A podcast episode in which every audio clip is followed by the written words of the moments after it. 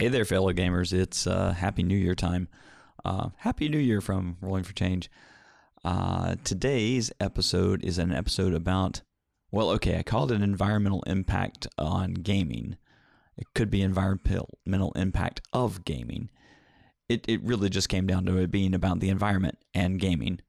And I had thought for a long time that this should show up on Earth Day, but maybe not because having only one day a year to think about our environmental problems and our global change and, and all these things that are going on that are impacting us continually right now, um, it, it seems like it's ridiculous to only assume a one day sort of uh, attention to these uh, terrible situations. So, while gaming may not have a huge impact on on the environment as a whole. There are still things we can do to use games to educate about the environment and to change our footprint on the world as hobby gamers. So those are the things we try to address in this episode. Hopefully we'll we'll jar some thoughts and make you think creatively about the situation at hand and uh, um, I think it's a pretty good discussion. It's between myself, Josue, Brian, and Ginger. And uh, I hope you enjoy it. Here we go.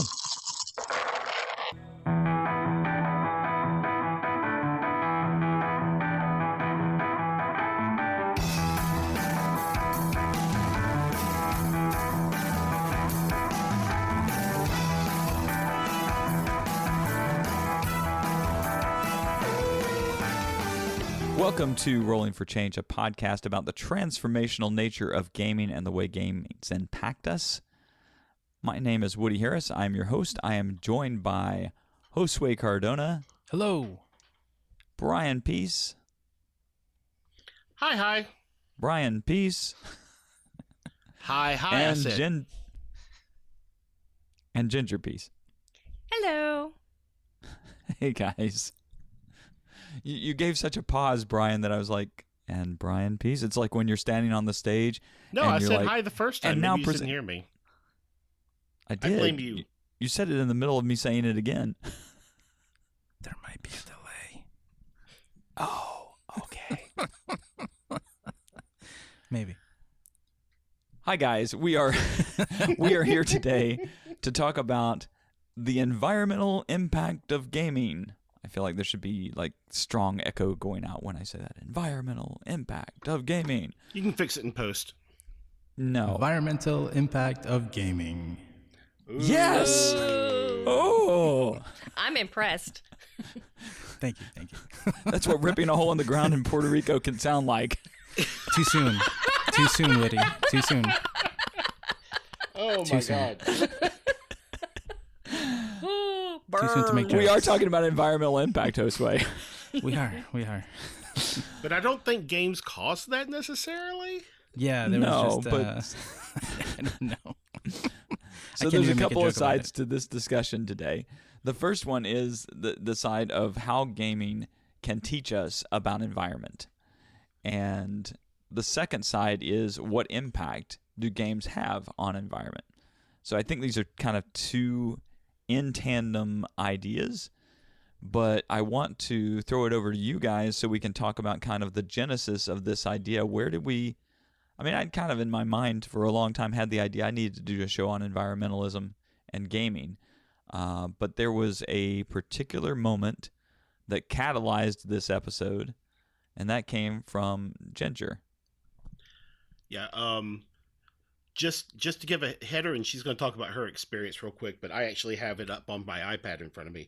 It was an episode of the world according to jeff goldblum on disney plus um, featuring a virtual reality experience called tree created by the uh, by a new reality the makers of another virtual reality experience called giant. So ginger what were your experiences with that one um, I'm just going to tell you a brief of what um, what happened in the show. Okay. Okay. They bring him into this um, basically the small space, and um, they he puts on what do you call the the gear? Um, they, it Like- put on a virtual reality headgear and some haptics that you know allow him to have sensory input from it. and it's basically it's a very closed space and it has they have um they have sensory stuff around there while he's watching this and they they put a um, a seed in his hand. And then they put the um the sensory things on him and um and then he watches the seed grow into a beautiful tree. And while it's happening they um they have scents and dirt and and everything that's around it to enhance the senses and everything and um Just to be very clear, by the way, you don't see the tree from the outside. You see your sprouts growing in front of you, and you are the seed. When you come up, you see branches propping up because from the inside because you are the tree. So you're not watching a tree from the outside; you're watching it from the tree's perspective. and and and he's sitting there and then they they basically put dirt and incense and around to make you smell the, Not- yeah, no that was incense, later But yeah, That was oh, later. that was later. That's right. That's Okay. right. That's right. and then the just making you smell the environment and and basically making you feel like you are the tree and then um fall happens the leaves start falling and everything and then all of a sudden it catch the forest catches on fire so and then they put a heater on him and then they have um, like they light a match and you can smell the smoke. And and then the fire um, starts raging and it's just heartbreaking and so it's just emotional very emotional. It makes you feel like you know everything you do impacts that tree And, that And I was experience wondering of what being the tree. yeah yes and what else can we learn from from that too from the just not just environmental but other things too but it's it's a surreal experience Yeah, the idea is that it's not a game really; it's an experience. True. But but virtual reality and haptic um, haptic devices were originally created for a gaming experience, and the idea that this game material is being used to educate outside of the gaming experience is was just amazing. So it's a simulation experience primarily, and, and it's being done with all these uh, sensory trickery going on because he's got the goggles on. He doesn't actually see what's happening. So it's meant to be kind of this lived experience of what it's like to be a tree and watch your life cycle and then have the fire happen. And, and you know, it's a little bit of, I don't know if there's a word for anthropomorphizing a tree, but it's a little bit that. Uh, but still, You you just use the word anthropomorphication. but anthropomorphication. anthropomorphizing is usually related to animals, and I'm not sure it's related to nature. Oh, in in literature, it's a personification.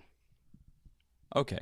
It's right. give, giving a tree human characteristics. In this case, it's literally personifying. It's putting a person in its place.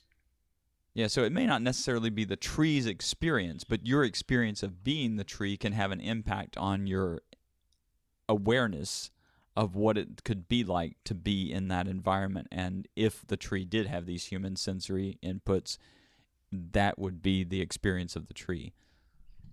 Yeah, I think that falls under the category of what people call empathy machines. You know, it's like we can create an experience to put you in the role of someone or something else. In this case, like I don't know, I think it depends on uh, your your views and how you interpret uh, certain scientific studies and, and what you believe on how much a tree can feel and what their perspective is really like. But Yeah. someone came up with the idea of what it would be like to be a tree and what it would what it's like to live in a world where you know humans are doing what they're doing and things are changing the way that they're changing and and kind of representing that in a way that that we could understand and i i mean it reminds me of a VR experience I did which was uh I mean, I've done many different VR experiences uh, and, and games, but there's one in particular that was created by Planned Parenthood, and Okay. it like puts you in the position. It call, it's called across the line, and it puts you in the position of a woman who is like going through these um, protest lines and going and having a meeting and like everything that they go through. And the idea was like, you know, like most people will never have that experience, but here is a first person account in virtual reality with all of the stimulus, you know, that we can possibly provide uh, to to show you what that experience is like for someone. And you know that, that there there are lots of experiences like this, and I think that they're super. Uh, when they're well done, they, like like uh, Ginger, like you were saying, it's like oh man, like you really feel something. Like it, it's like you get him. I mean, he's uh, it- it's Jeff Goldblum, right? But like even just watching him going through, it, you're like, whoa, like that's that's one hell of an experience. That's you you feel something because you basically you're, you're empathizing with you know with that idea. Yeah, the other that same group who made Tree also made one called Giant. Um, in this situation, you're trapped in an active war zone. Two parents are struggling to distract their young daughter by inventing a fantastical tale, and um, it kind of transports you into the family's basement shelter, and the parents, you know, building up of the fairy tale as the bomb blasts are getting closer and closer. That's what I would like to get into too. That's that's amazing. I I'd never heard this term empathy machines before, so that that's uh that's a really exciting new piece of my vocabulary. Hmm. Um, but I, I I could see very easily how these virtual reality environments could could serve to better educate us on on so many things going on, and I love the idea that Pa- Planned Parenthood did one of these. That's just fantastic. And, and Ginger, when you and I were talking, we had some you had some really good ideas that uh, for how this could be used in other environments as well. yeah there's so many it's just like unlimited i mean it goes from from anything to to teaching medical it goes from anything to um to just there's just i'm just trying to i'm at lo- at a loss because I, it's I think you might have said one of them was maybe experiencing cancer. Yes. Yes. How how it would be to to feel like um you know if somebody somebody died, you could basically have a conversation with somebody that has passed. Feel like you're you're sitting down talking to them. And Kind of like in Iron Man uh, 3, wasn't it? yes. Yeah. Yeah. Yeah. Yeah. So there's so many things. There's it's just unlimited. So virtual reality brings us a really good educational tool, especially for sort of explaining environmental impact and, and other situations where we might not have the empathy that we need or the understanding that we need to embrace a particular crisis that's going on in the world. Because I hear I hear us talking about war, environmentalism, disease, and death. Um, and and this inspired you because you're a gamer, and so your your next thought was, well, how do games educate us on this this this situation? And so I, I think maybe one of the one of the best things we can do to transition here is to talk about how board games are teaching us about our environment or further teaching us about climate change or environmentalism. Do you guys have any particular board games that you or even uh, even video games that that you feel like is doing this really well? I know there's one that I want to try. I've heard a lot about it. CO2. Any Yeah. of you guys ever play it? No. I haven't actually seen a physical copy. I want to play it before I buy it because I've heard a lot of things about it and it's rated really highly on Board Game Geek.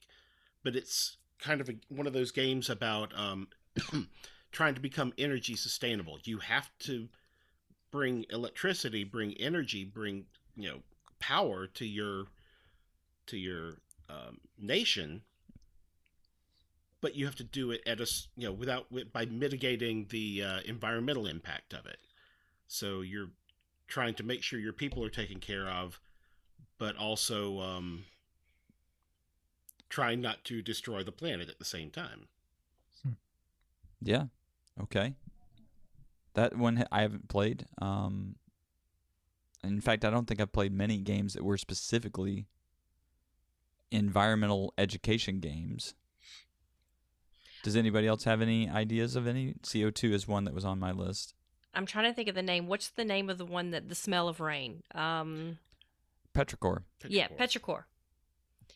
Um, that one t- um, has basically your the the leaves and the trees and it basically it's when the um when the leaves fall they move to another block and i'm trying to remember about it i'm blanking here um do you remember playing it Yeah, I remember playing it. It's not one of my favorites because I've never quite grokked the system.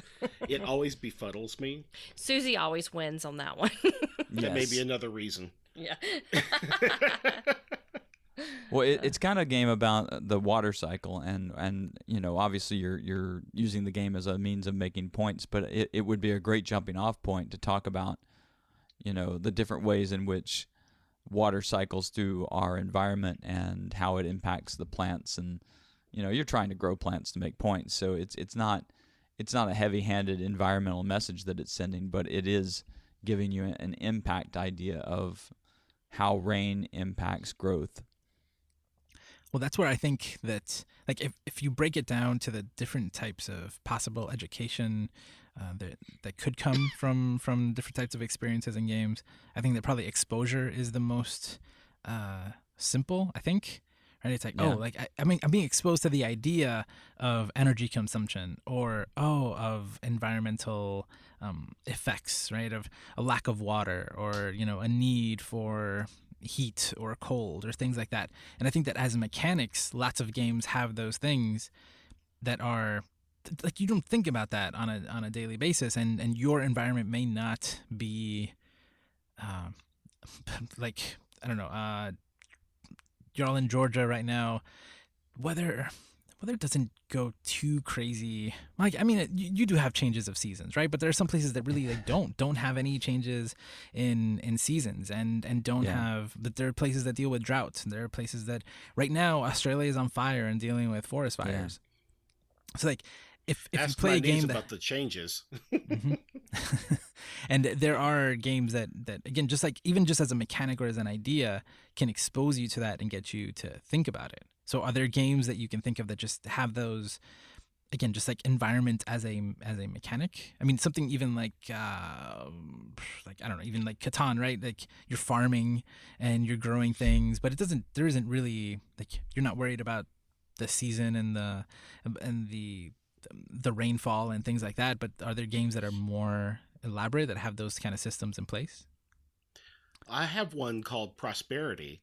Uh, one of the designers was Reiner Knizia. I can't remember who the other one was, but um, it kind of the same as CO2. You're each competing nations trying to balance um, pollution, energy, production, and money. So, I mean, there are a lot of them in that, but there's one that just makes me so ticked off that I can't get my hands on it. Um, it was produced by uh, GEOlino, the uh, a German science magazine for children, and they actually produced a limited number of copies of this game. And at one point, Ravensburger was in talks to get their hands on it and produce it, and it just kind of disappeared into the ether. Um, it's called Meltdown, Okay. and you, all the players are working cooperatively to save this group of polar bears that are on an ice floe and get them from the ice floe to the mainland. Hmm. Kind of like um like um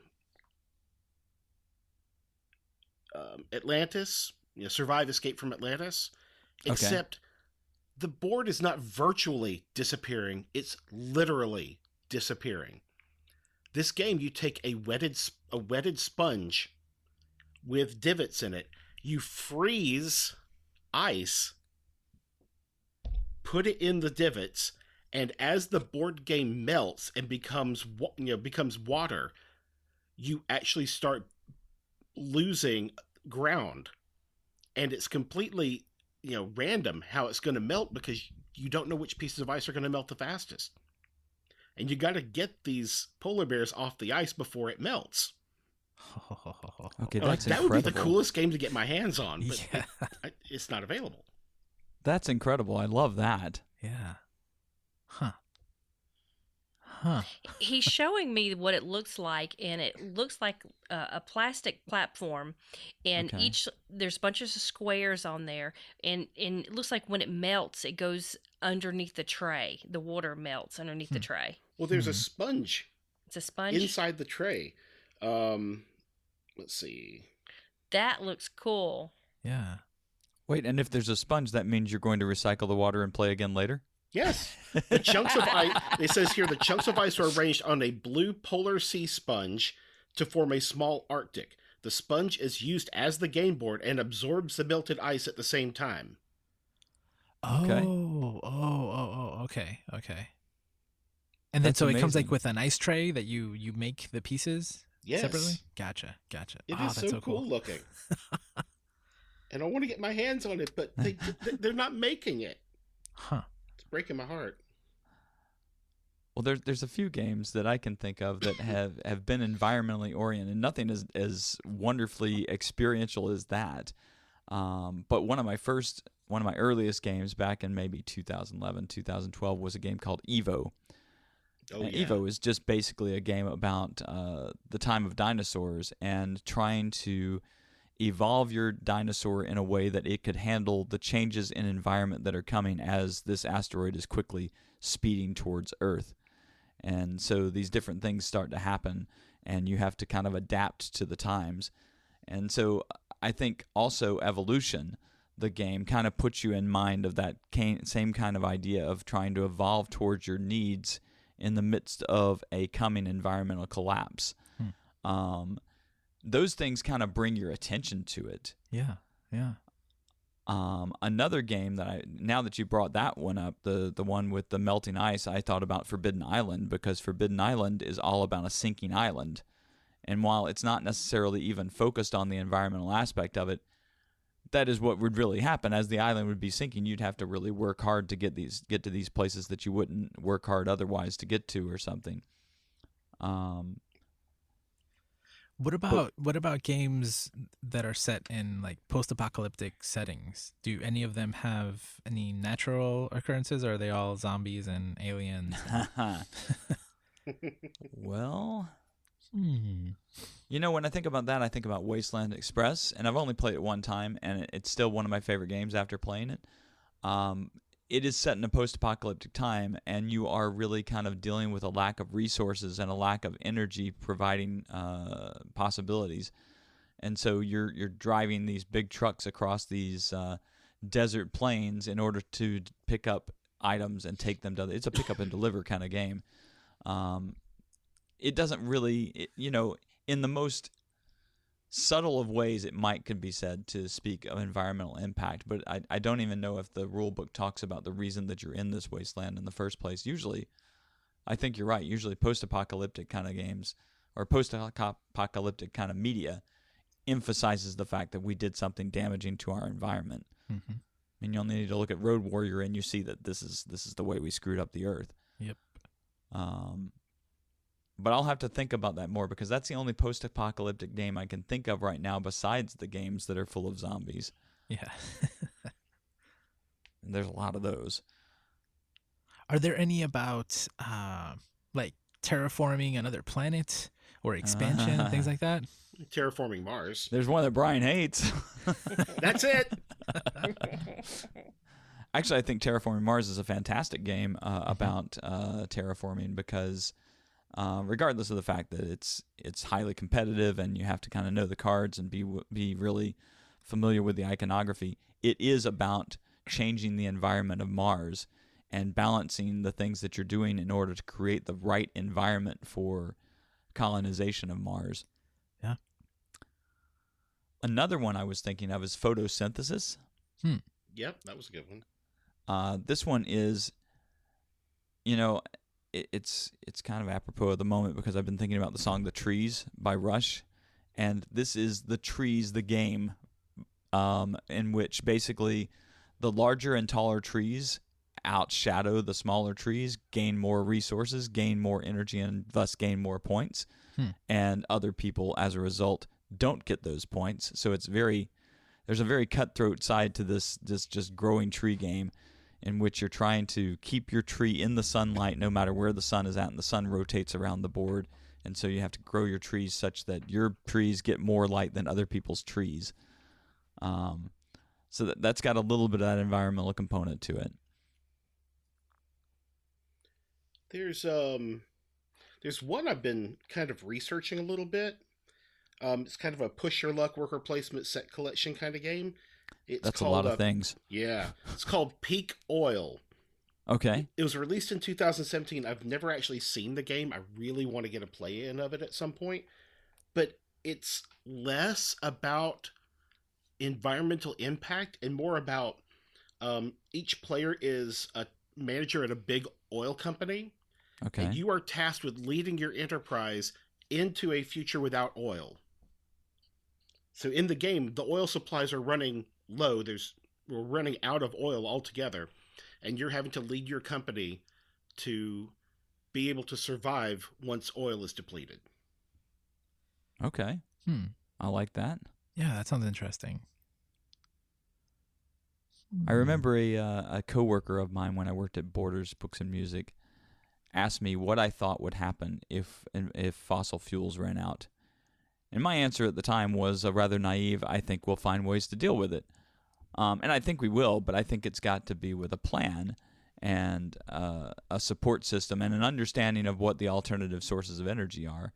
And so a game like that can really help us to understand that the I mean again, the game is the game. It's meant to, you know, be a, a method of gaining points most of the time. But the other side of that is that if it can bring up conversation and force people to be, uh, to acknowledge that there are some challenges that we'll face in trying to move in that direction, I, think that's that's a really important uh, pedestal that that gaming could stand on in terms of just kind of letting people know. Yeah, There is getting- one I just getting ahead. people to think about it, right? Like you said, like someone asked you the question, and I was like, huh, hmm, maybe I haven't thought about that before. Yeah, you said exposure, and I think Yeah. that's a really good way of talking about it because that's what games can do for us is expose us to a condition and educate us about that condition while still giving us, you know, hopefully we're still going to enjoy ourselves in the game. Yeah, and and, like educate uh, is possible, right? but Right. for the most part, it's like it's getting you to think about it and, and process it, and and I mean, a, a really good game can have you play through some of the motions, right? But I think if you take time to reflect on it, it's like, huh, well, what would that be like? What options are there? Yeah. you, we we're living in, in in the world, right? And there's so many things uh, going on right now. Like like again, when when Ginger was talking about that that tree and the fire, I'm thinking, oh yeah, Australia right now. That's horrible. Yeah. You know. Yeah, And and some people aren't experiencing that. They just see it as a piece of news media yeah, and they don't I mean even myself who I I, you know, I have all the empathy in the world for what's going on in Australia and I want to support but there are people who just say well that's just another piece of news and they're just kind of moving on with it and not really making like oh okay California's on fire so what it's not happening to Georgia well yeah and then of course people come up with reasons for it God's judging the world etc things like that but um, the fact is that we don't really experience it enough to, to I mean, if those of us who are in safe areas, so to speak, don't really experience that, so it just becomes another blip on our radar. Yep, That's the danger, I think, and that's that's that's where I think games can come in is is to try to educate us further on those things. Yeah. And kind of like on a smaller scale too, right? Like the, the Australia thing. The last news report I heard was that a billion animals have died. Yeah, I can't I can't wrap my head around that, you know. But if you give me a game where there's like ten animals and we're trying to save them, I can I can empathize and maybe you know think about it and uh, in a in a different way that is um, more emotionally impactful and more uh, possibly thought provoking, you know, because it's it's it feels more tangible. one of my early experiences with uh, gaming in this uh, this gamer hobby environment, as opposed to just gaming on my own, where you know I had very few friends who played games at the time, was I had just started going to a game group here in uh, it's kind of in the Woodstock area. It's called Secrets Factory, um, at that group, um, I met a gentleman named Kevin Lanzing. Now, Kevin, you, you might know for making a game called uh, Flashpoint, uh, Fire Rescue, which is about the burning of buildings and things. But before I ever got to play that, I played one of his prototype games, which was on forest fires. And even though that game never got made, even though I only played the prototype and it, it's probably still sitting somewhere in Kevin's mind waiting to fully be born, um, that game was a, a game about the challenges of fighting a fire and how hard it is to to get these fires to be put out because you're you're using your copters and, and various dynamics to try to put out the forest fire. And of course you have to put it out in a certain way in order for the forest fire to not spread and it, it's similarly cooperative as Flash Point is and uh, that was a that was kind of an eye-opening moment because I, I that was the point also that I wish I saw Kevin and I saw him like you're really doing research on this and people can really do research on games Yeah. um, and and that was pretty fascinating to see. So one more that I found is called Turn Up the Heat. Now, Turn Up the Heat is not on Board Game Geek, and I, I'm often surprised that I find these games that are not on Board Game Geek. But this one is one that was made for the purposes, I guess, of some kind of college project of some sort. Because it, it only comes like I don't even it don't even show you where you can buy it. It's just it was just made for this abstract and and this study. Uh, but basically, the study is they were saying that in homes, in families, the dynamics and politics around the use of the thermostat are really not talked about very much. Very often, someone, maybe the adult, mo- most likely the, the dad or a male adult, based on stereotypes and history, is the one who controls the thermostat. And, and what that means to control the thermostat is that other people are confused about it, don't know what to do with it. And even the dad or the person who's in control may be saying, you know, something like, it's finicky, don't touch it, don't mess with it, because they're afraid that they're going to change some really important balance. So these guys said, how can we how can we better educate people on on this thing on on using you know just using power consumption as an example in your home of how you can make an impact on the environment? And so the game was made around this idea of going through an entire year and during that year basically trying to learn how to manage the thermostat in such a way that everybody reached their comfort zone but also they still had enough money to continue going around the year and so it it kind of spawned conversations between families in which kids and moms and dads and you know various family members are talking about uh you know what are the things we can do to the house to make a bigger impact on our energy consumption in the house. And uh, just this one example here dad says how did you have a $400 bill? What did you do and mom says yeah what did you do? Well i put on the heat said the boy of 15 years old. Well you got to well you got to put the heat on in the winters. Well that's all i did. Well it's expensive isn't it? Yeah it's expensive. And this is you know someone who probably didn't have any idea of of the impact of his moving the heat around in the house prior to to playing the game and so the one thing that they didn't do is like longevity studies afterwards to find out what was the impact of the game on people, but it did change their immediate attitudes about energy consumption in the home. And I, I wish I could find it somewhere because it actually sounded like it wasn't basically a roll and move game. You you built resources, you tried to manage your level and your comfort zone in order to make sure that the house was functioning properly and everyone was comfortable, but not too comfortable because too comfortable costs too much. Um, and they played it with different demographics. So some of these people that they played with made under $25,000 a year and some made over $90,000 a year. And just seeing the impact of those different things. So I thought that was a fascinating article. That's a, that's a Um, game that a lot of people play in real life. It is. Yeah. Yes, me and Brian's been playing that for the last four or five months. we got a we got a programmable um, thermostat, and we're like, okay, what is it working for you? What is it not working for you? Then we get the bill and go, okay, let's change it again. Yeah. Yeah, that's the And real over- world impact. Yeah, and over holiday break, remember, teacher here, we have it set so it's a little cooler while we're at work because the animals don't care. Right. Um, uh, so when I was home during the week, it was my morning ritual to get up, walk over to the thermostat, and go, "Oh no, that's not going to happen. Um, I I can't handle It's set for high six, high 50s, low 60s. Uh, um, it's set for 62 degrees while we're away. it's set for 62 degrees while we're away, and that was a little chilly for me.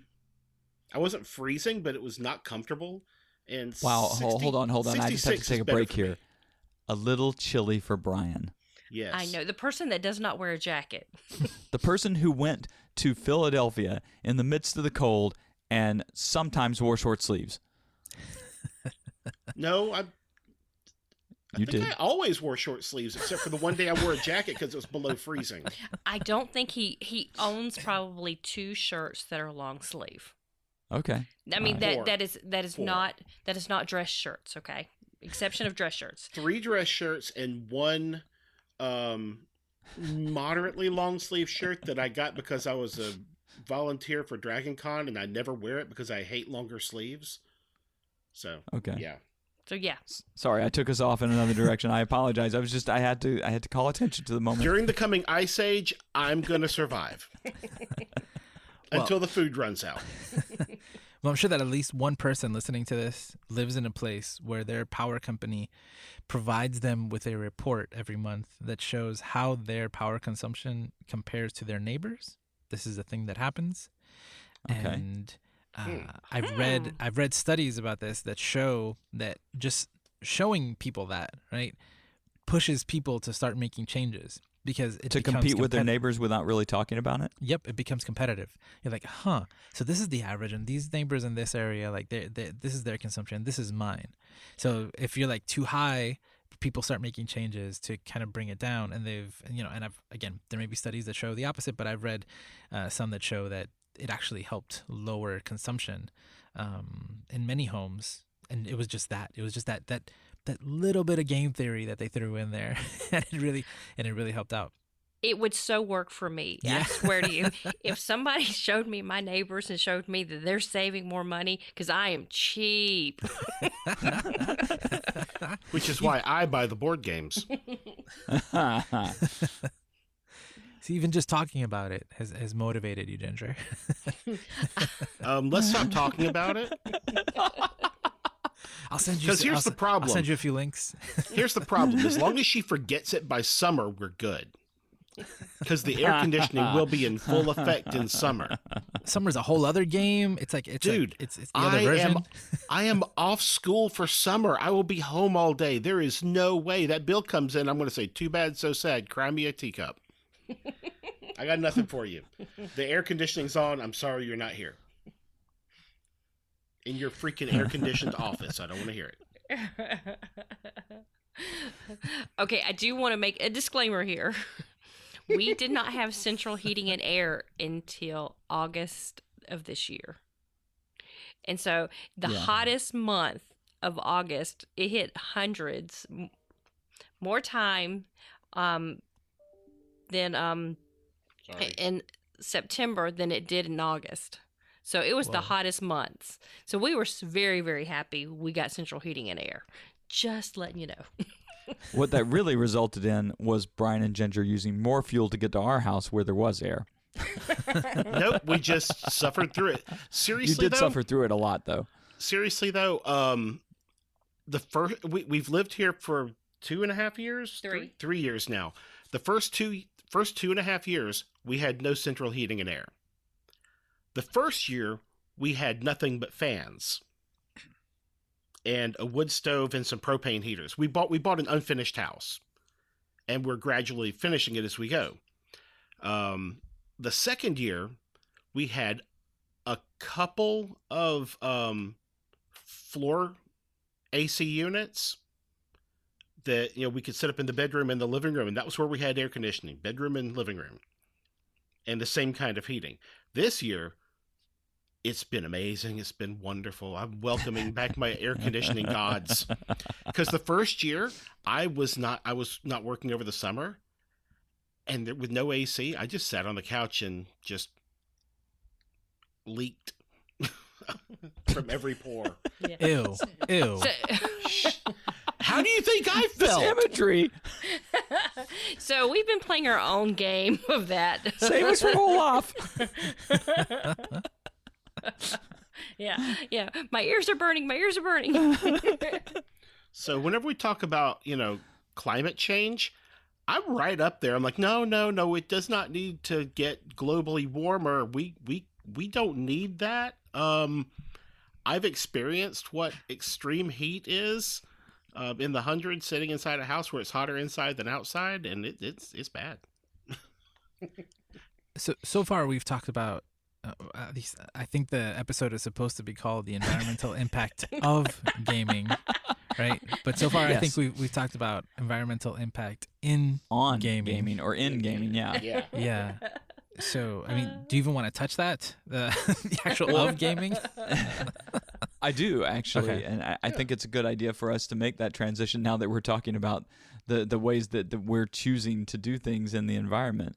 Yeah. The question I had, you know, prior to this, and I, I didn't kind of think about it from the perspective of, of the, the tree virtual reality uh, experience because I was this is before I even watched that and before Ginger suggested that idea was the question, just the very basic question, do we as board gamers have a responsibility to change our ways of consuming board games in order to impact the environment? And my immediate response was we're really a pretty minimal footprint on the earth compared to other situations. I mean, if you look at the video game industry and the video game crash of 1980, whatever it might have been when Atari unloaded thousands and thousands of ET games into a landfill, um, the impact that we make as board gamers is not as big. But I wanted to I bet, know. I bet there's more monopolies in landfills than there are uh, ETs.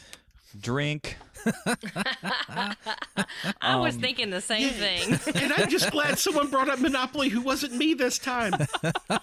so just a real quick point about monopolies. I, I was just looking through articles about games that that were about environment.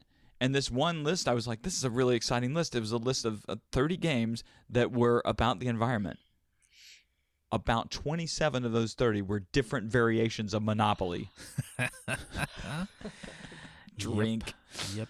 Yep. Um, so uh, the the question I wanted to ask basically was, well, what is the impact? Is there really any impact to our our board game consumption, basically? And I found this article um, by Storyboard Gamer called "Board Game Overconsumption." Hmm. And he offered some interesting statistics that I wasn't previously aware of. And one of them is that since 2000, where t- in 2000 new board games there were maybe about a thousand made in that year. You get up to 2017, and we're up to close to 4,500 and 5,000 when we start considering um, things that are uh, expansions or additions to games. So we're clearly having that impact on the environment. And you think of what goes into board games it's cardboard, it's various chemicals to seal the cardboard, it's various plastics that we use. Gloomhaven and- weighs 22 pounds. The box. Yes. That's looked that huge. And that's Yeah. mostly plastic, right? I don't know. Has I've anybody played? seen it, Does no. anybody has anybody seen the inside of the box? That's that's really terrible. We're a board gaming podcast. We haven't seen the inside of the box. I think Brian has. I think he drooled on it. No, I didn't because if you, well, I should have because you, you break it, you bought it. Now you've given me an idea. I, have to, I have to drool on it, so they force me to buy Brian's it. just gonna go to the game store and drool on games. Leak on the games. Oh, oh, oh! Like those, like that, like that thing last year with the people licking ice cream. I just walk into game stores and start licking games, and then I have to buy it. Ew. I could never do that because what if someone leash else? on his neck? Yeah, let's not go in that direction. Don't give her ideas. That's a whole nother topic of environmental.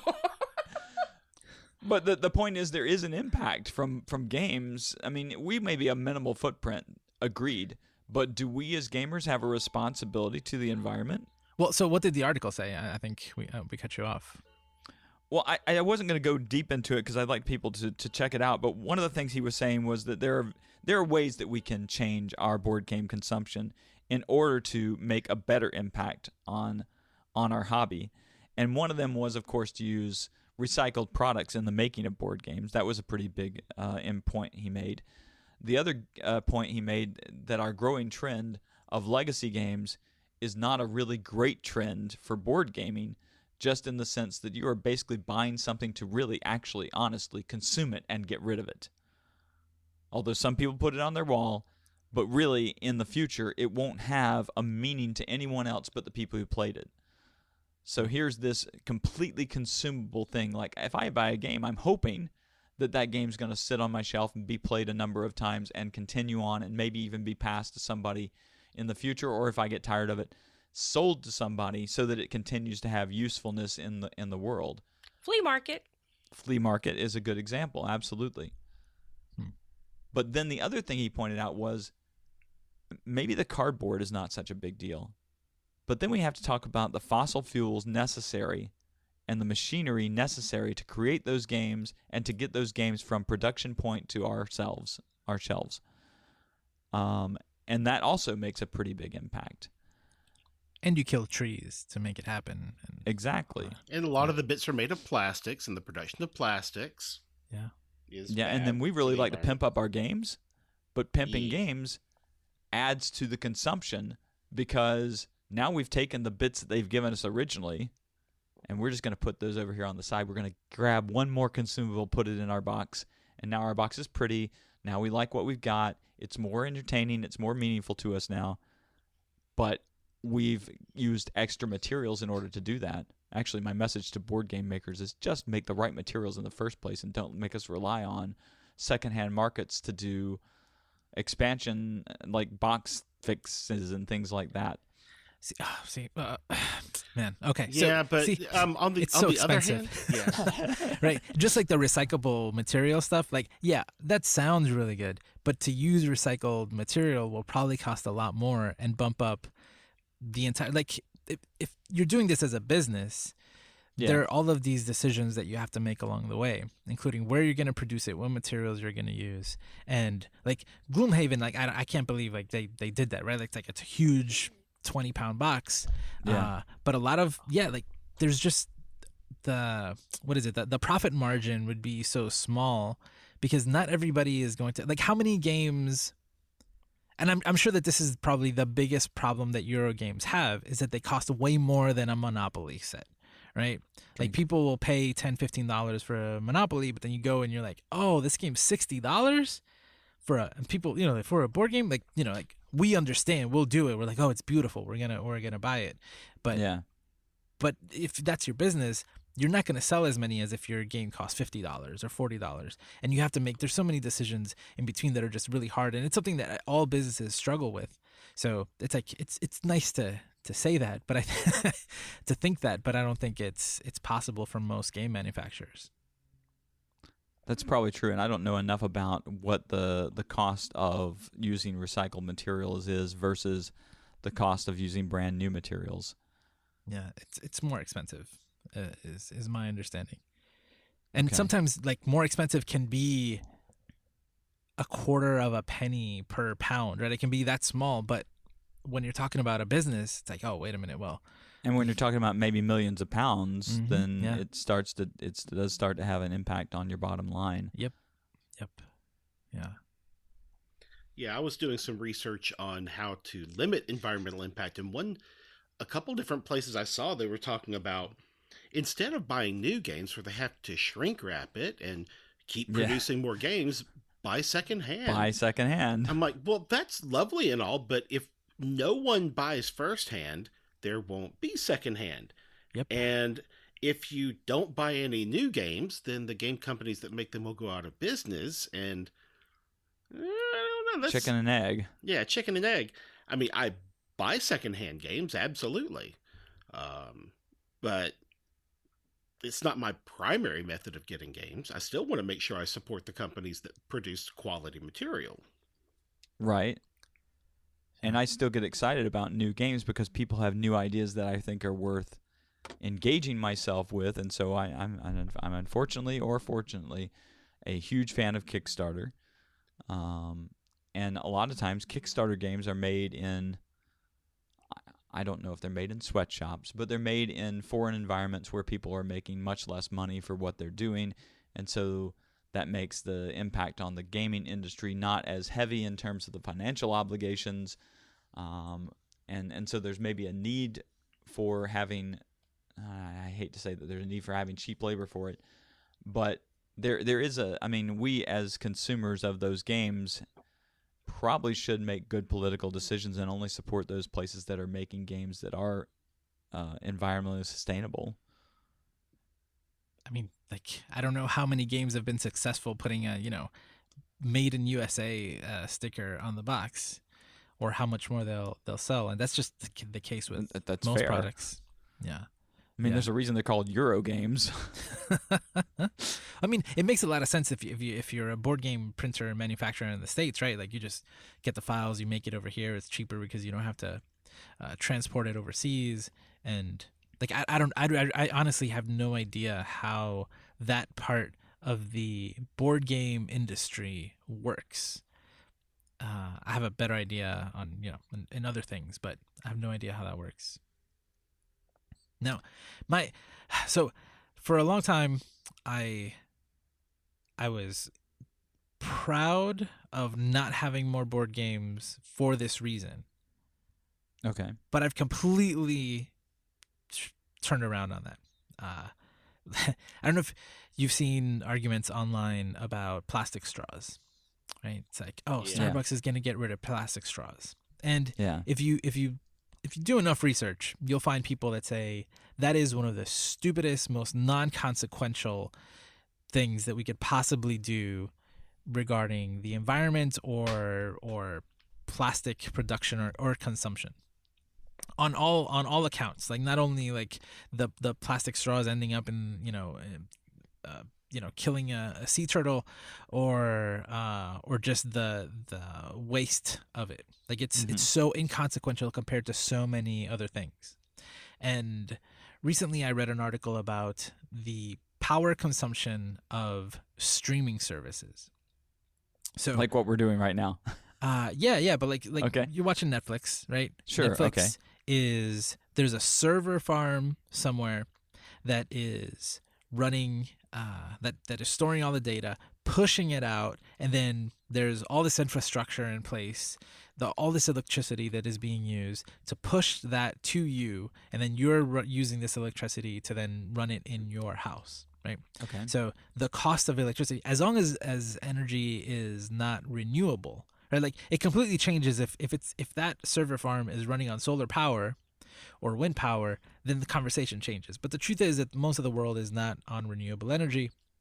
Right. So you're either burning coal or or some kind of gas or something that is not renewable to be able to to push that to you, right? And you're doing that for, you know, eight episodes of The Mandalorian is eight hours, right? That you did that right. and and we're doing that constantly. And the the article I read didn't talk about video games, but for video games, for a while I thought the same way. Uh, like, oh, I'm not buying physical. There's no, there's less uh, shipping cost and and energy wasted. There's no printing, right? So there's less plastic, less paper, all that.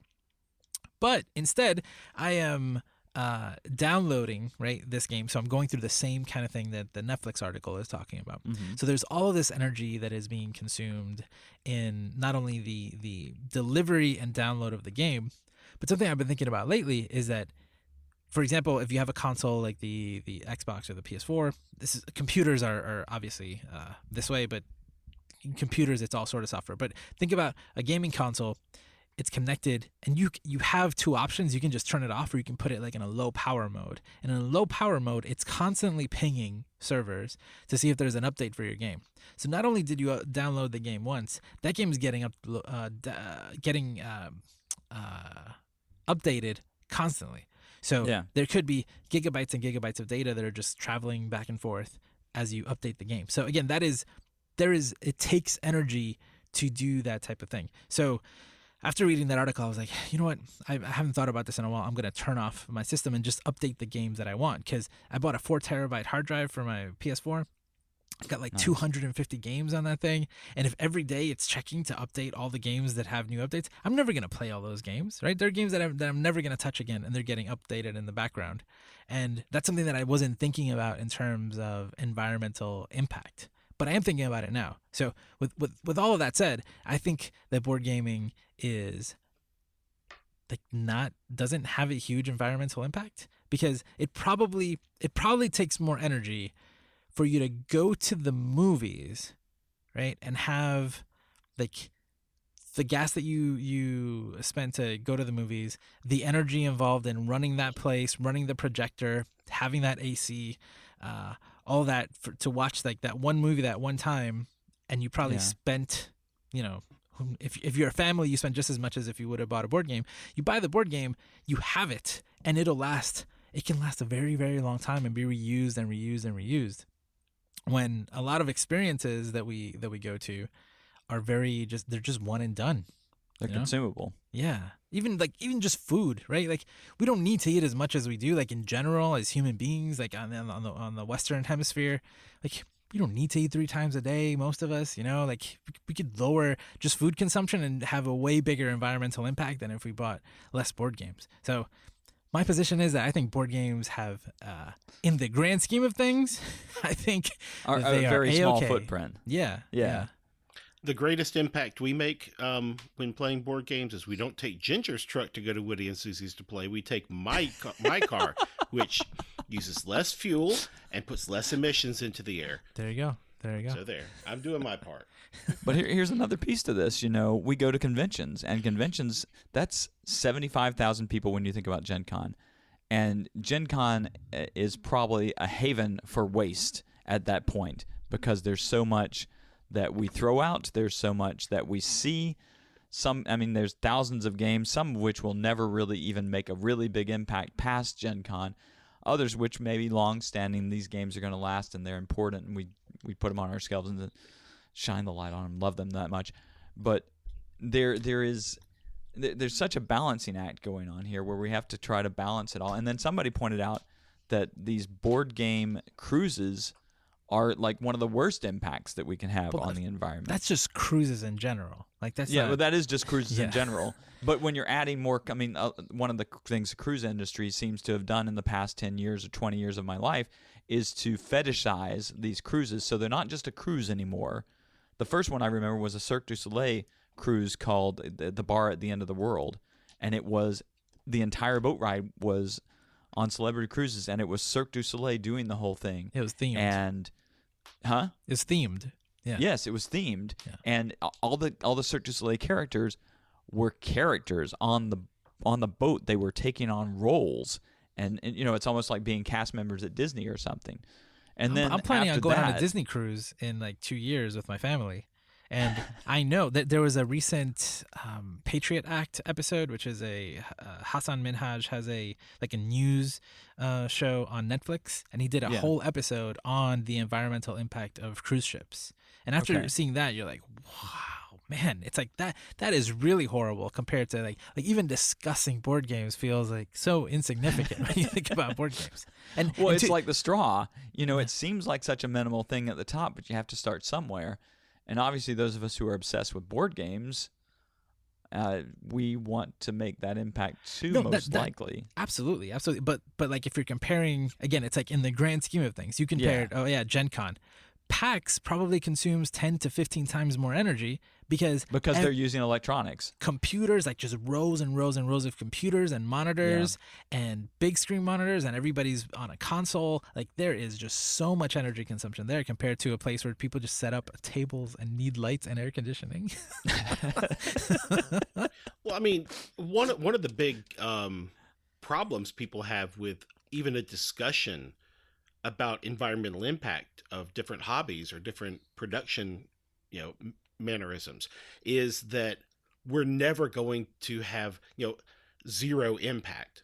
But Right. that's missing the point. It's reducing the impact.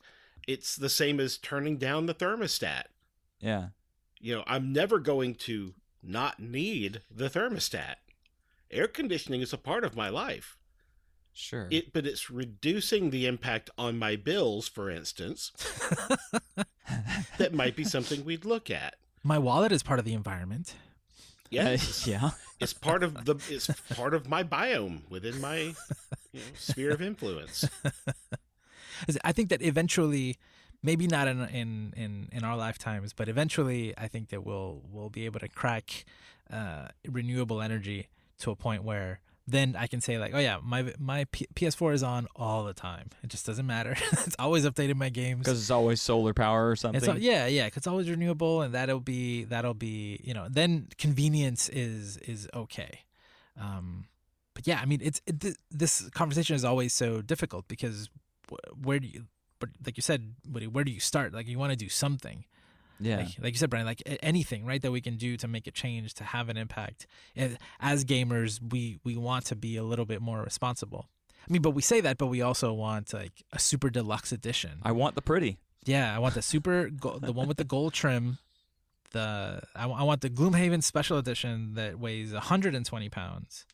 We want the giant versions of games. We want, I don't know, deluxe editions, right, of our favorite games. Like I don't know. It's, yeah, it's- I mean, it's I've I've really pimped out my Terra Mystica, and it's it's full of of things that I've consumed in order to make sure that it's that pretty and that good. yeah. because I mean, people talk about how damaging plastics are to the environment, but then again, these minis practically have to be made out of metal or plastics of some sort because you really can't carve them out of wood efficiently. But if there are bits of your game that can be made of wood, which we can regrow wood if we were smart enough to replant freaking forests, but the plastic will always be damaging. Now, um, we're always going to use plastics now that we have them. They're really useful in some some cases. But if I'm going to have resource cubes, do they have to be made of plastic? Would they be better made of wood? Aren't they often made of wood? Yeah, but I've seen games where Oh, sure. I mean, there's there's plenty bits of are made games, of uh, plastics. But even Yeah. even the miniatures, they don't have to be as detailed as they are, right? They could be cubes also, and just use your imagination. like we, we, but we want those those those details. We want things to look a certain way. Uh, there's oh, I saw there was a Kickstarter recently for D and D miniatures, but they're basically uh, flat. So Yeah, I saw those. yeah, yeah. So they have like a little stand and they're completely flat. So they definitely use way less. I mean, in in in one way, they're way more detailed because it's it's like a it's a highly detailed um art, right? Yeah. Uh, but then it, it it's not a three dimensional plastic or, or carved or you know the material is is way less, and that's that's kind of cool. And I think that 3D printing is something too that like imagine instead of like I don't know the cost of again shipping a whole bunch of games from from one country to another and then the distribution. But like if you have a 3d printer at home and you want to print out the pieces that you need or even the whole thing right? Like i'm when when brian you were talking about meltdown i was like oh we could probably we could probably 3d print something here and get a few sponges together. I think we can make this thing. Right, if we can't find it. And and a lot of people like in the miniatures world like 3d printing is really huge. But just for for games in general imagine if you if you had the option right? Like uh last year i bought the cyberpunk 2077 red edition.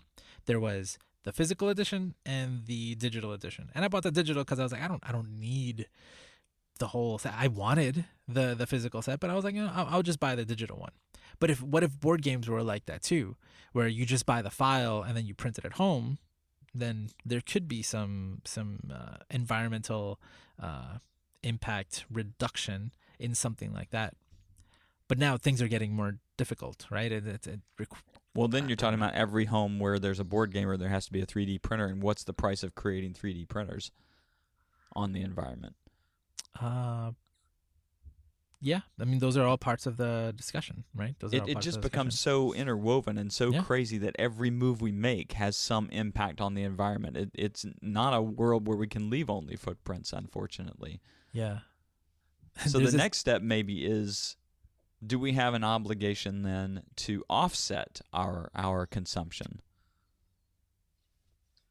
You guys know what I mean by offset. by planting trees. Uh, Sure, well, that's one way, yeah. obligation is what I'm uh, the one I wanted to define further. Okay, well, uh, I, what do you mean by obligation? That's hard, well, man. That's hard. We're talking about kind of a, an ethical dilemma that we might face in any particular pursuit of happiness. Is you know what's my impact on the world? If I'm going to chop down this tree to make this game, then do I have the obligation, the ethical responsibility, to plant another tree in its place so that I've had no impact? And is there truly such a thing as no impact? That's the next piece there, but I, I don't know how to answer that question because that's much deeper.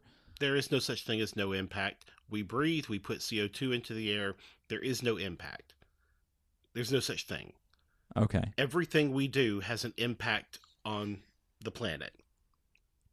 Just the simple matter of walking. If we walk in the wrong place, we step on the food source for some th- other thing and we can kill Sure. it. Sure. But it's, like I said, the whole point is reduction of, of negative impact. And and conscious having, use having of what's a net going on. Yeah. Yeah, net positive. That's that's what I'm looking for. So if if if for every tree that I make a game with, I put another tree up, have I offset enough so that there's no real damage to the world? again, this and is that's a is- simplistic equation. Yeah, yeah, but again, this is a this is a, a very uh, complicated moral and ethical discussion Yes, it is. for for for a number of reasons. Um, part of me, uh, like I, I don't know, obligation is is a, is a difficult word to, to deal with, but obviously, ideally, right, everybody would would do something to offset the effects of, of what they're doing, but there's still this. Uh, and it may be my mood. Ask me this again in a year, right? But uh, but the mood I'm in is that the futility of of what we do, um, like it feels sometimes it feels so insignificant compared to, like, how how horrible you know a local power plant is or the military or you know other industries that are just so so dis- the cruise ships for example right they're just so Yeah. so destructive like if we just eliminated cruise ships it would probably be more effective than if every gamer in the world you know planted a tree for every game that they bought and you know and and i mean i'm just i'm pulling numbers out of my ass but you know Sure. that they're if if you go in and you do those types of things and you and you look at that uh what what what exactly uh is does it matter you know but i think ultimately personally yeah i've i've bought offsets in the past i i think that i'm pretty mindful of things like that um i i think that i that i'm i'd like to think that i'm more net positive than most. I, I wish I was more uh I'm closer to net positive than most. I don't think I don't think anybody is uh or very few people are uh in like in the United States for example. But I don't know, it's it's mostly depressing. it's mostly depressing conversation. Oh, by the way, the oh sorry, the uh, minis you were talking about. Yeah. The project was called Skinny Minis. Yeah, yeah. and it yeah. was by it was by a group called Dungeon in a Box. You could get about forty some odd minis for about twenty two bucks, and that's Yeah. three three different sets you could pick from. They have they had a, a bunches of sets. I think you could get Yeah, all in and get yeah. every single style of mini they made for about three hundred something dollars. Yeah. Yeah. That was That's pretty amazing. freaking impressive. I, I wanted to get in on that, even just for the twenty-two dollar amount, but at the time I was financially not net positive. and, and that's that's a big part of this, right? Like if you have enough, like uh, right now, Apple, Apple, you know, makes the iPhone. The the company Apple, they are moving toward um, more and more recyclable materials and and lowering their environmental impact. And every year they do it a little bit more. They're like, oh, the new iPad is 100% recycled aluminum. It's like, yeah, fantastic. They had to be the the the the number one richest company in the world to be able to even start doing something like that where it kind of made business sense you know it's like Yeah. Your priorities are not there right uh, most people's priorities aren't in in this conversation people who are worried about this may not have other things to worry about paying the rent and someone I heard on the news the other family. day Yeah. said there, there, there was a uh, kind of an important uh, thing that they said that was basically we have a because of a certain level of privilege we have the ability to look at it from this perspective and say that we want to reduce. Yeah. but there are poor countries who don't even have the the ability to think about anything like this. To, so to your point about apple you know you may have to live at a certain level of ability before you can even get to an awareness or a need to uh, determine how you're impacting environment Yeah. I mean, most right developing countries are thinking about developing. Once they're developed, they're like, "Oh, yeah, we're doing some damage. Now we need we should we should correct some of the things we did." But everyone's just trying to develop. Everyone's just trying to survive, get more comfortable, get what they need. And yeah, I mean, it Yeah. it's hard. Like I don't I don't I don't know. If I were presented with two options, right? Of like I really want to buy a game uh, I guess one option is not buying the game, but like I have to buy the game, and there's a there's a, a more environmentally friendly version, and and I, I don't know, I don't know what I would do. I think it depends every time what's going on. But like I said before about Australia, like I've never been to Australia. I believe it exists, although I've never seen it. I've never been there. Uh, a billion animals dying—that's crazy. That's I don't I don't understand what that Unheard means of, yeah. for forest fires i've never seen a forest fire i don't know what that is. And right now like like you alluded to earlier i'm living in puerto rico. The ground is shaking here and there are other things that are more uh, pressing. But also i like i i never experienced uh, earthquake before. Now i'm experiencing like two or three per day. My perspective has completely shifted and my priorities have completely shifted. And I- like there's no there's no there's no way that I can possibly even like I don't know how this plastic straw affects forest fires in Australia. I can't make that connection and most people can't. And that's why a lot of these changes um like that they're so hard to convince people to do them. Like again, if you had two boxes of the game, you're to buy that you're to buy the game anyway. Which one are you to are you to buy? It completely depends on so many different factors which version you would choose.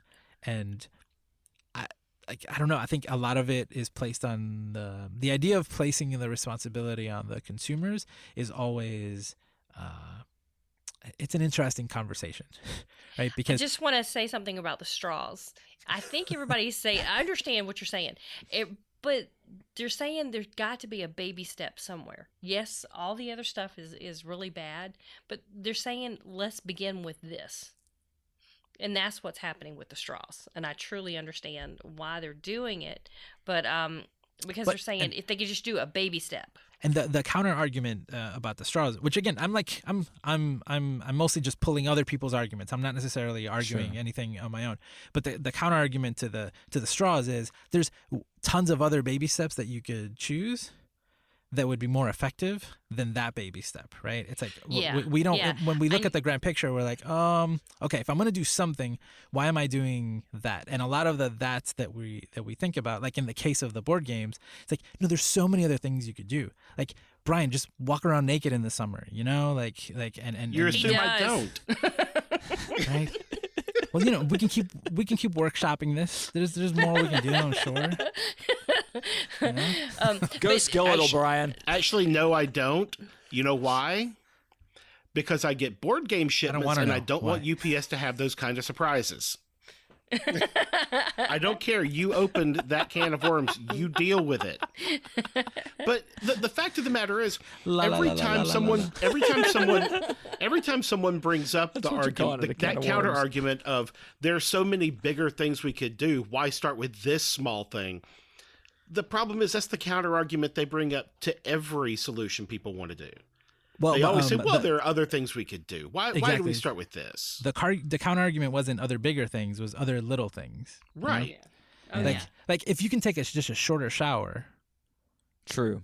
True. True. and That's that true. has way more impact than like Yeah. not using a straw anymore But now Starbucks, you're talking about the big companies. Starbucks, they said that they're trying to implement a cup that basically um, has seeds in them that will um, basically grow. Um, I want to say it was trees or something. That's seed- Some kind of fantastic. Yeah, it's it's got seeds in the the the lining of the cup.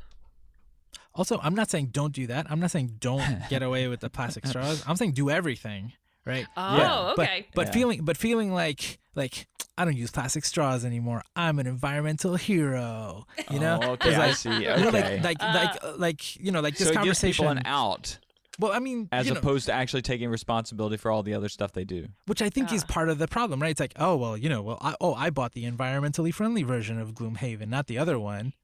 Pat me on the back. So It's like- therefore, I'm better than you. Yeah, yeah, I no- still have my Gloomhaven, and I didn't hurt the environment well, Yeah. well, meanwhile, talking- I'm driving a Humvee around. exactly, exactly.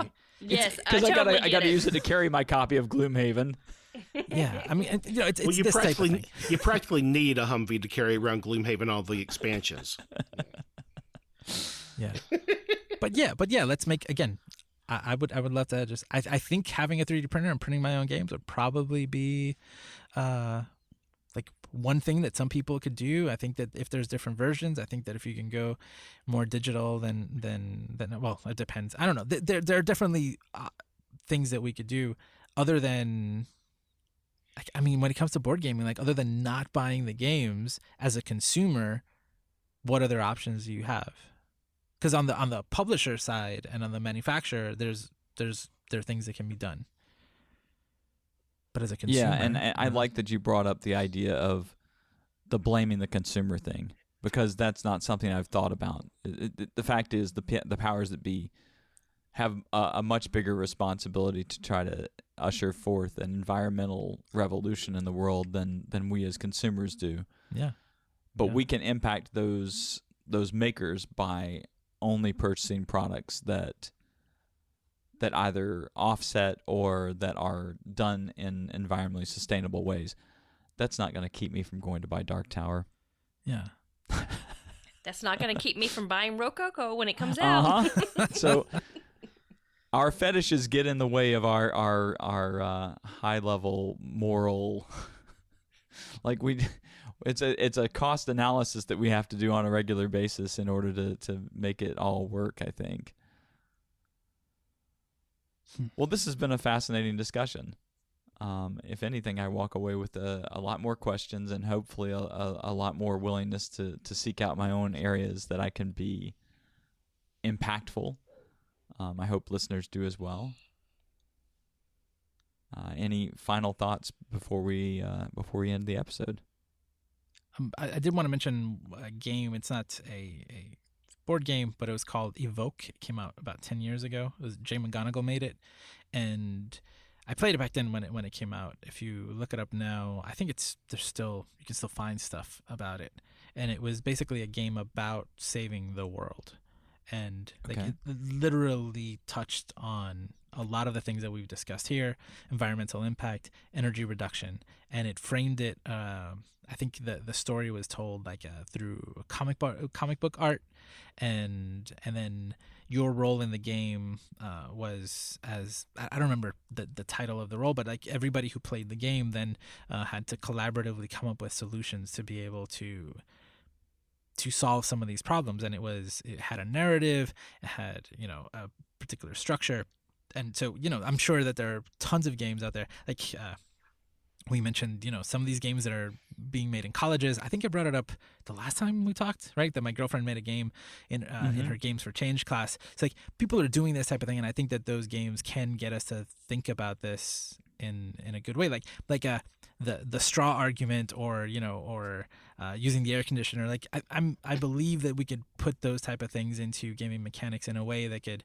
help us discuss it, understand it, argue about it, debate it, possibly have one win over the other, you know, with different uh, scenarios. I think there's a lot of opportunity for that. And because, again, like forest fires in in uh, Australia, Australia. like I, I, they don't register for me, but you know, the game that was not created that you talked about could could probably help me understand or think about it more in in a, in a different way because because I understand games and I like games and that's the language that you would have to talk to me in to get me to to really internalize and really understand what's going on.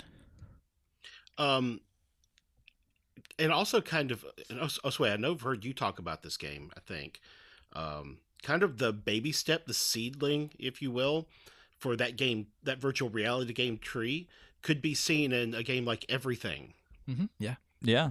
where you start off and you eh, you put yourself in the shoes of different aspects of nature Yeah. and you walk around and you figure out um there's also oh god um Spore. There's Spore. spore Spore. I didn't. I'd forgotten Yeah. all about even the Spore. Civ That is games and the Sim, game. even the Sim City games and the Civ games, to a certain extent, it's like, oh, you're you're you're limited. Actually, a lot of um, RTS games, it's like, oh, I I'm I'm building out this city, so I need to cut down these trees. Once you're out of trees, you're out of wood. you Yeah. know? And then, and what are you going to do? How efficiently did you use up those resources? And those may be, you know, that that's those are war scenarios usually, but it's it gets you to think about that about resource management in in more in a more realistic way. Roller coaster tycoon. You're constantly cleaning out the Yeah. park. Yeah. Yeah. And and again, like in, in Civ and and in uh, SimCity, those games have systems that are intertwined, right? It's like, oh, there's too much, like you have too many people here, and now you don't have enough water, and there's no now you need another energy plant, or or else like there's no power in the building. If there's no power, there's the economy falls. Like all those systems are built into all these games, and. Uh, I don't know. It, it again, it'll it'll it'll help you think about it. And I don't know how many of them have scenarios. Like some of them have like natural disasters and things that come through, and then you have to deal with the aftermath of that and try to manage it. Mhm. But I'm sure you know we can even. I'm sure there are mods out there too where it's specifically trying to address some you know environmental issues that we're facing. okay. Yeah. Anyone else? No. No, that's it. Well, thank you guys. Uh, like I said, it's it's been a very edifying conversation, and I hope that our listeners um, have gained some insight onto these questions and have generated questions of their own, or even have data to offer us. Because of course, we're we're working in little mini vacuums in which we don't have full access to all the research we need, and we'd love to hear more about the various things we've talked about. So uh, make sure you check in with us and, and let us know the impact of the episode on on your environment. Um, Ooh, I see what you did there. all right, everybody. Thanks for the discussion, and uh, everyone else out there, keep on rolling for trees. Oh, another one. You got two, two in an episode. Well done. You have been listening to Rolling for Change, a proud member of the Geek Therapy Network. If you believe that the best way to understand ourselves is through the content we engage in, then you're a good fit for our little cadre of geeky souls. Find out more at network.geektherapy.com. While you're there, you can drop into the forums and comment on Rolling for Change episodes. For a more lively discussion, join the Discord group at geektherapy.com forward slash Discord. To reach Rolling for Change directly, you can email us. We are gamers at rollingforchange.com or follow our Twitter feed at Roll for Change. Send us your feedback regarding the environment and gaming, and we will be happy to correspond with you. Our theme music, which you're hearing in the background right now, is provided by Rocket Scientists. If you like your prog drenched in keys, this is the band for you. Find out more at bandcamp.com. Once again, thanks so much for listening and keep on rolling for change.